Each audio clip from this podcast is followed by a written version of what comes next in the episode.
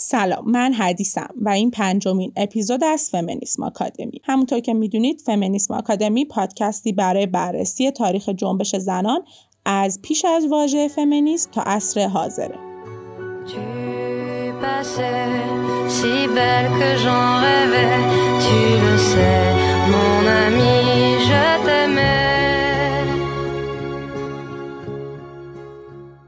همونطور که بهتون قول داده بودم این قسمت در مورد ماری ولستونکرافت صحبت میکنیم. ولستونکرافت متولد 1759 و یک نویسنده و فعال حقوق زنانه که اهل انگلستانه. درست همون زمانی که ما توی قسمت قبل در مورد انقلاب‌ها داشتیم حرف میزدیم و به طور خاص انقلاب فرانسه و فعالیت‌های زنان در اون دوران رو بررسی کردیم، ولستونکرافت از انگلستان به فرانسه میره تا وضعیت انقلاب رو ببینه و بتونه خوب مشاهده بکنه. از دل همین مشاهدات و همین تلاش‌های ارزشمند ولستونکرافت کتابی بیرون میاد که توی تاریخ فمینیسم خیلی اثر مهمیه. اسم این کتاب استیفای حقوق زنانه و 1792 میلادی نوشته شده. اما اجازه بدین قبل اینکه به طور کامل وارد بحث ولستونکرافت بشم بهتون بگم بجز کتاب مارین لگید، یعنی کتاب زنان در روزگارشان، یک کتاب دیگه هم تو این اپیزود دارم ازش استفاده می‌کنم. اسم این کتاب هست درآمدی جامع بر نظریه‌های فمینیستی، اثر روزمری تانگ، ترجمه منیژه نجم عراقی. این کتاب رو هم نشر نی منتشر کرده. من با استفاده از این دوتا کتاب و با حفظ مسیر تاریخیمون این اپیزود در مورد ولستونکرافت، آرا، نظرات و کارهای ارزشمند و زندگی پرتلاطمی که داشته صحبت می‌کنم.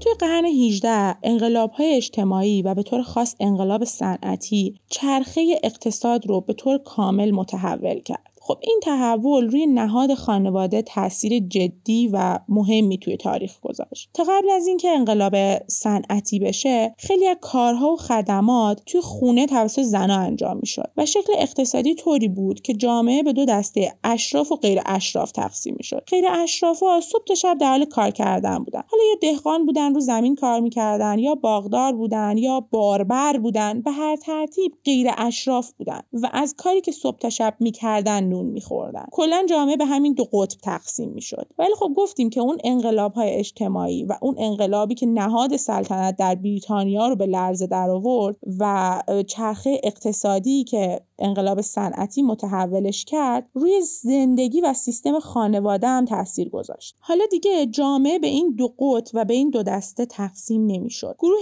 جدیدی به وجود اومده بودن که صاحب ابزار کار بودن، کارخونه داشتن، به اصطلاح کارفرما بودن. این گروه مردان تاجر و مردان صاحب ابزار کار بودن. به عبارت دقیقاً مردان سفید پوست صاحب ابزار کار بودن. به این صورت که مثلا اینا کارخونه بزرگ نخریسی داشتن و زنانی که تا قبل از این توی روستا نخریسی می‌کردن یا حتی مردا برای اینکه پشمشون رو به نخ تبدیل کنن و بفروشن، حالا دو حالت داشت. یا اینکه زنان طبقه فروده است، کارگر و سیاه‌پوست بودن که خب باید میرفتن تو کارگاه‌های اینا کار میکردن، یا در واقع دهقانان و کشاورزان و گله‌دارا و دامدارایی بودن که بعد محصولشون رو به اینا میفروختن. در هر صورت چی شد؟ یک طبقه اقتصادی شکل گرفت که اشراف نیست و کارگر هم نیست. پس چیه؟ بورژواه، طبقه متوسطه، صاحب ابزار کاره ولی قرار نیست به سلطنت برسه، خون پادشاهی نداره. دقیقاً وسط این دو طیف وایساده. این گروه وضع مالیش طوری بود که زن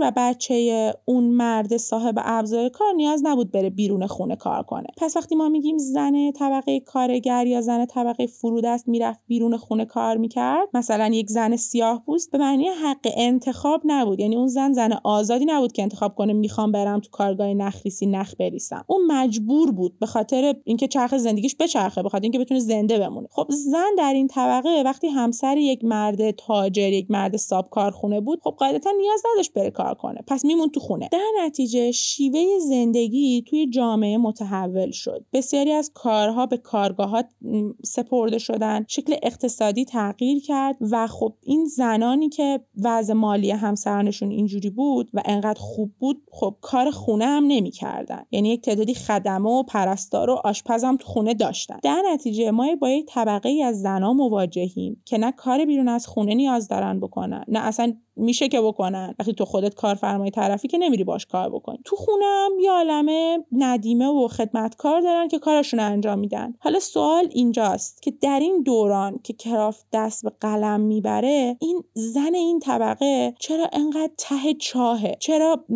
هیچ کاری نمیکنه؟ چرا هیچ فضیلت و هیچ مسئولیت اجتماعی نداره؟ صرفا هست. میخوایم راجع به این گروه، راجع به این طیف صحبت کنیم. طیفی که کرافت هم میتونست جزئی از اونها باشه. میتونست با یک مرد پولدار ازدواج کنه و بچه های خوشگلی بیاره و زندگیشو ادامه بده. اما کرافت انتخاب کرد که بنویسه، انتخاب کرد که فعال حقوق زنان باشه. تا بیشتر از هر زمانی وضعیت به قهقرا رفته زن اروپایی رو برای ما توصیف بکنه و نقدش بکنه، بهش بپردازه. بریم ببینیم کرافت دقیقاً چه نقدی به این زنان داره. آیا منظورش اینه که اوکی هر چقدر که تأمینید برید بیرون کار کنید، یا نه واقعاً کرافت به دنبال یک چیز متعالی تریه؟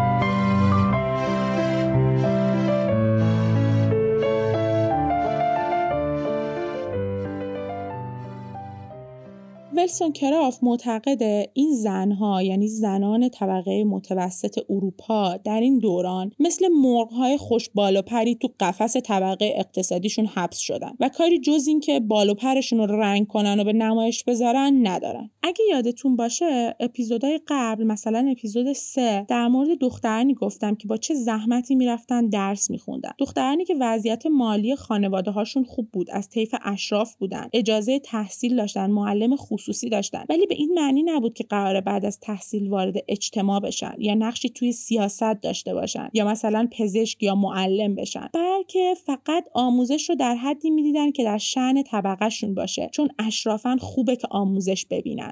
حالا اگه اپیزود 3 رو گوش بدید خوب متوجه منظورم میشید اگه گوشش ندادید. و یا مثلا یک دختری بود که گفتیم خیلی هم باهوش بود، نویسنده بود، پدرش هم مرد معروف و فیلسوفی بود. وقتی دختر ازدواج کرد بهش گفت که تو فقط راضی باش به این که من و همسرت نوشته هاتو میخونیم. گفتیم که عبارت زن اجتماعی معادل زن بدکاره یا فاحشه یا کارگر جنسی بود. یه معنی میدادن انگار. زن اجتماعی تعبیر بدی بود. زن باید خانگی و در واقع چارچوب خانه باقی میمون. حالا ما داریم از دوره صحبت میکنیم که چالش این نیست که دخترها درس بخونن یا نخونن، چون اینا همون دخترایی هستن که حتما معلم خصوصی داشتن و درس خوندن. چالش اینجاست که زنان طبقه متوسط چه ارزش افزوده‌ای قراره به جامعهشون اضافه کنن. اینا کیان؟ ارزششون چیه؟ فضیلتشون به چیه؟ جامعه ازشون چی میخواد؟ کرافت میگه چی؟ که هیچی. ازشون میخواد یه بچه‌هایی به دنیا بیارن، فضیلت، انسان بودن، سلامتی عقلانی، قدرت تصمیم گیری، همه چی رو در ازای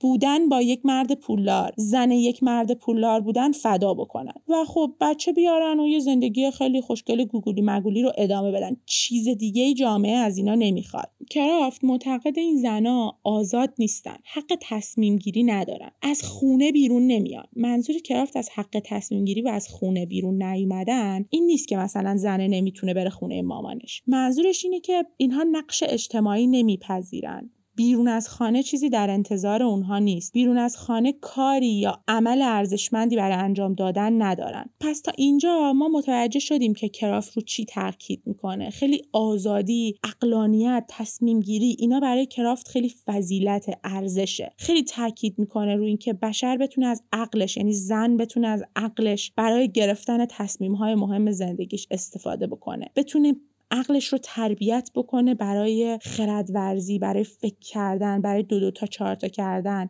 نه اینکه یه پرنده خوشگل تزیینی باشه توی قفسی با یه عالم لباس خوشگل، یه خونه خوشگل، یه شوهر پولدار و فقط تولید مثل بکنه.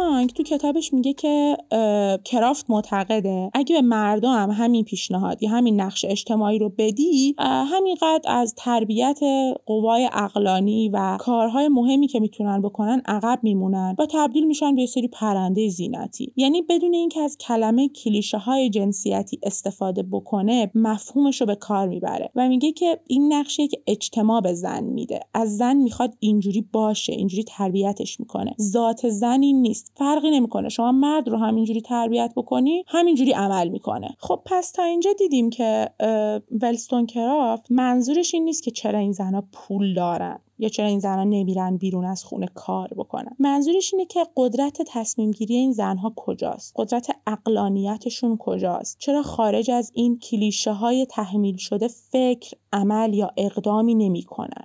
ولستونکرافت دنبال این نیست که این زنها بیان بیرون برن کار کنن، برن سیاست مدار بشن. دنبال اینه که ببینه فضیلت انسانی، یعنی فکر کردن، تصمیم گرفتن، اراده، اختیار توی این گروه از زنان کجاست. یعنی به خوبی درک میکنه که زن طبقه کارگر مجبور کار بکنه. میگه خب پس اینی که مجبور نیست کار بکنه، اینی که یه لول سطح مالیش بالاتره، آسایش داره، پس چرا هیچ کار دیگه‌ای نمیکنه؟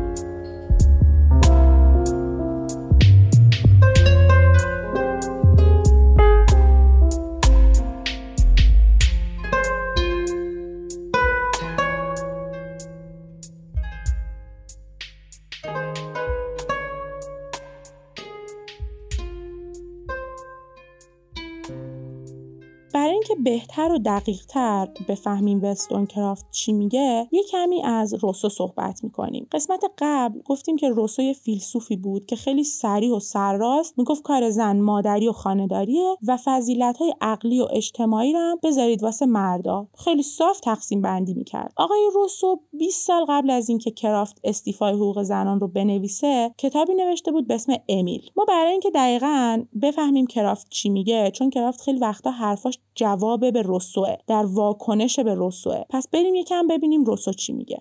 روسو توی کتاب امیل یه الگو ارائه میده. میگه امیل یه پسره، سوفیه هم یه دختر. اینا دوتا قراره تربیت بشن و توی نهاد خانواده رشد بکنن. میگه خب اینا هر کدوم یه سری نقشا و یه سری وظایفی دارن. روسو میگه امیل باید بیاد قدرت عقل، تصمیم گیری و توانایی و اراده و ایناشو تقویت بکنه، علوم اجتماعی یاد بگیره، سیاست بفهمه، اقتصاد بفهمه، خیلی تصمیمای منطقی بگیره و از طرف دیگه صوفی برای هنر و شعر و قصه تربیت بشه، مهارت خانه‌داریشو تقویت بکنه و خیلی فرمانبردار و منعطف باشه و خیلی عاطفی و احساساتی. این دوگانه‌ای که روسو ترسیم میکنه از نظرش یه پایه یک تشکیل خانواده سالمه. یعنی یه خانواده اینطوری سالمه، دوتا نقش مکمل داره که قرار فرزندان خوبی رو با همین الگو تربیت بکنه. کرافت دقیقاً به این الگوی دوگانه و دو بخشی روسو جواب میده و میگه که اوکی،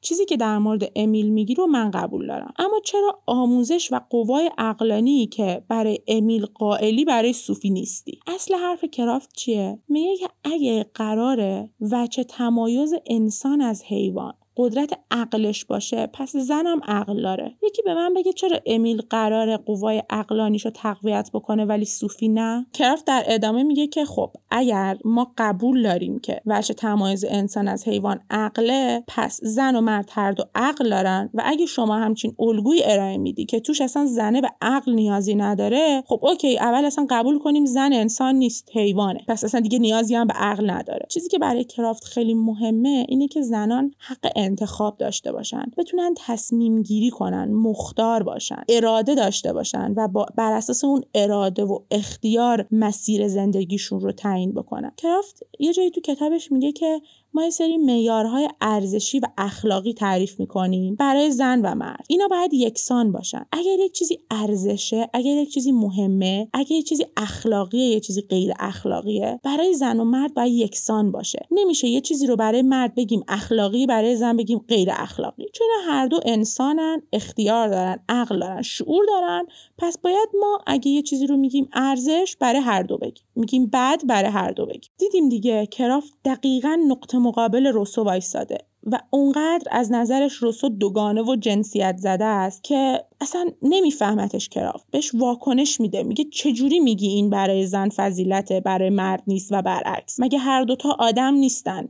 چجوری این موضوع رو زیر سوال میبری؟ ما داریم از 1792 حرف میزنیم ها، یعنی کرافت داره تو قرن 18 این حرفا رو میزنه. شاید امروز برای ما آشناست، ولی اون موقع واقعا حرفای انقلابی بوده. جهانی که مال روسو بوده، سیستم کلاسیکی که روسو رو به خوبی میفهمیده، حرفای کرافت خیلی براش سنگین و سهمگینه، خیلی انگار داره تیشه میزنه به ریشه.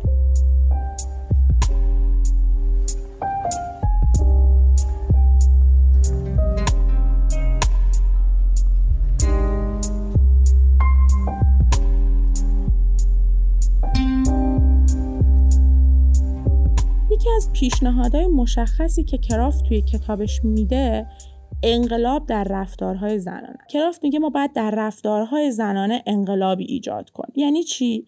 یعنی زنها هدف داشته باشن تو زندگیشون. هدف عالی و نهاییشون تلاش در جهت شکوفایی استعداداشون باشه. آگاهی کسب کنن، مهارت داشته باشن، بتونن یه سری کارا رو انجام بدن. با تربیت سیستم عقلانیشون بتونن تصمیم بگیرن و در نهایت زنانی آگاه، با مهارت و با عقل و استعداد باشن. نه زنایی که یه سری کارهای کلیشه‌ای رو به حسب وضعیتشون انجام میدن و یه سری نقشه کلیشه‌ای رو ادامه میدن تو کل زندگیشون. توی کتاب استیفای حقوق زنان پیشنهاد مشخصی برای برابری آموزش دخترها و پسرها میده. کرافت خیلی وارد موضوع سیاست و استقلال مالی نمیشه. یعنی خیلی پیشنهاد نمیده زنا برن وارد سیاست بشن یا مبارزه مدنی بکنن یا استقلال مالی به دست بیارن. بیشتر توی اون موضوع ذات کار میکنه. میخواد ثابت کنه زن ذاتاً دارای اراده است، همونطور که مرد هست. کرافت مثل کندورسه که اپیزود قبل در موردش حرف زدیم، یه طرح پیشنهادی برای آموزش میده. ما کودکان رو از هر سنی که تصمیم میگیریم بهشون آموزش بدیم تا 9 سالگی بفرستیم مدارس مختلط. دخترها و پسرها با هم درس بخونن با محتوای کاملا یکسان. بعدش هر کس به اندازه توانایی، هوشش، امکاناتش بره اون مسیری که توش هوش و استعداد داره ادامه بده، ولی الگوی همه یکسان باشه. به دخترها خانه‌داری یاد ندیم، به پسرها ریاضی. کرافت معتقده با این روش یکسان سازی آموزش، تبعیض‌های جنسیتی که نظام آموزشی به زنها روا می‌داره و باعث سرکوب عقل و سیستم عقلانیت اونا میشه پایان میابه و ما میتونیم نسلی رو تربیت بکنیم که فارغ از کلیشه‌های جنسیتی استعدادهای خودش رو کشف کنه.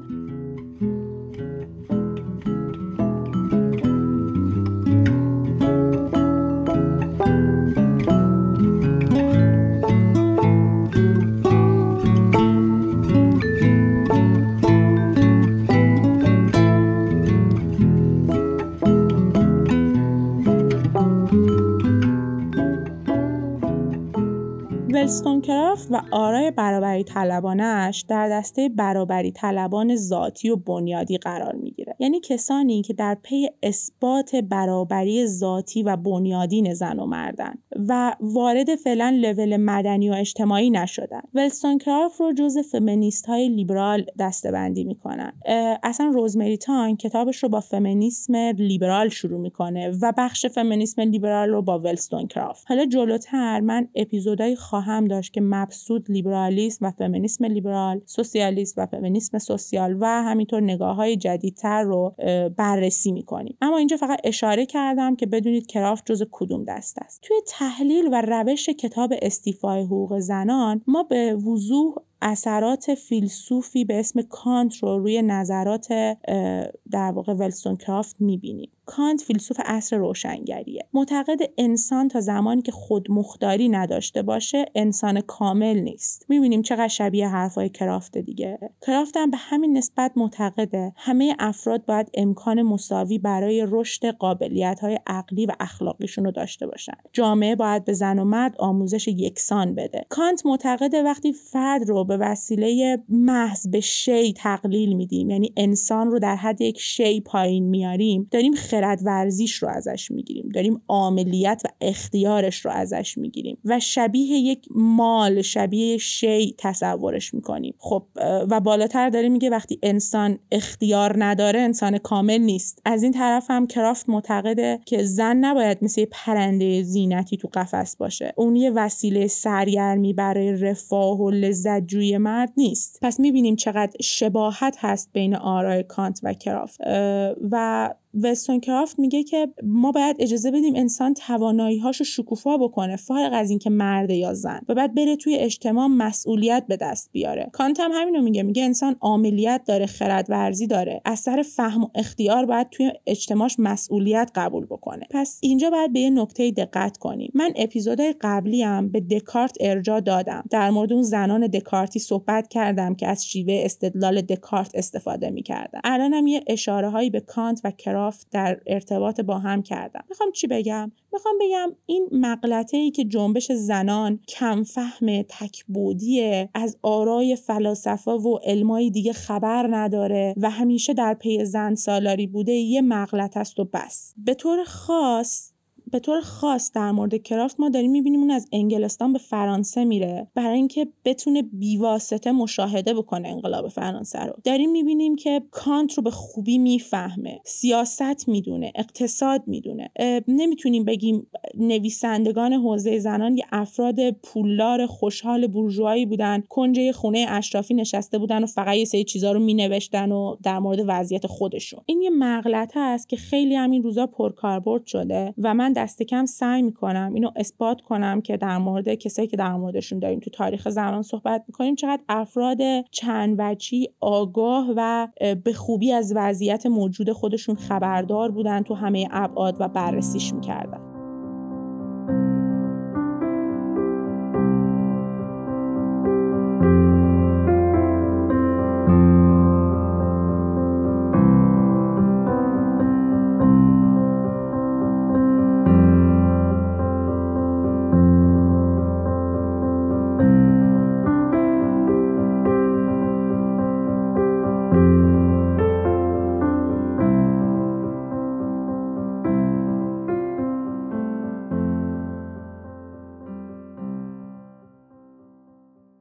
ولستونکرافت زندگی پرتلاطم عشقی و مالی داشت. خانواده‌اش اونقدر آدمای پولداری نبودن. اون از سنین جوانی مستقل میشه، حتی تلاش میکنه هزینه‌های خواهر برادرش هم بده و خب خیلی زندگی پرتلاطمی داشته به خاطر فعالیتایی که میکرده، به خاطر اینکه مینوشته و به خاطر اینکه یه آدم خلاف جهت بوده. اون یه معشوق آمریکایی داره که خیلی رابطه پیچیده و تلخی باهاش داشته. در نهایت هم این مرد آمریکایی ولستونکرافت رو ترک میکنه. کرافت بعد از اینکه ترک میشه توسط معشوقش دوباره دست به خود کشی میزنه. عشق، هیجانات جنسی، میل بی حد و اندازه، روابط عاشقانه خارج از چارچوب خانواده تو زندگی کرافت خیلی زیاده و خیلی هم علاقه داشته به این سبک ماجراجویی. تو یکی از نامه‌هاش به همین معشوق آمریکاییش که اسمش گیلبرت بوده مینویسه کتاب‌هایی که برایم فرستادند را باز نمی‌کنم تا تو برگردی و با هم بخوانیم. وقتی تو در حال خواندن هستی من هم جوراب‌ها را رفو می‌کنم. این تصویر روز آرام خانوادگی از نظر ولستونکرافته. ولستونکرافت بعد از اینکه دو بار به خودکشی نافرجام در واقع به خودکشی دست میزنه، بالاخره زندگیش یک آرامشی میگیره و کمی بعد با مردی به اسم گادوین که نویسنده بوده اونم وارد رابطه میشه. توی دوتا خونه جداگانه زندگی میکردن، ازدواج رسمی نمیکنن، رابطهشون مدتها ادامه داره. رابطه احترام‌آمیز سرشار از عشقی بوده که خب قطعاً هم حریمای مخصوص خودشونو داشتن دیگه، تو دوتا خونه جدا زندگی میکردن. میگن گادوین خیلی برای آرا و نظرات ولستونکرافت ارزش قائل بوده، خیلی بهش احترام میذاشته تا در نهایت شاید در این رابطه کرافت باردار میشه. وقتی کرافت باردار میشه تصمیم میگیرن که ازدواج کنن. چند ماه بعد از اینکه ازدواج میکنن، کرافت در حین زایمان در 38 سالگی، درست موقعی که رمانش با نام ماریا و کتابش به نام اشتباهات زنان نیمه تمام بود، از دنیا میره.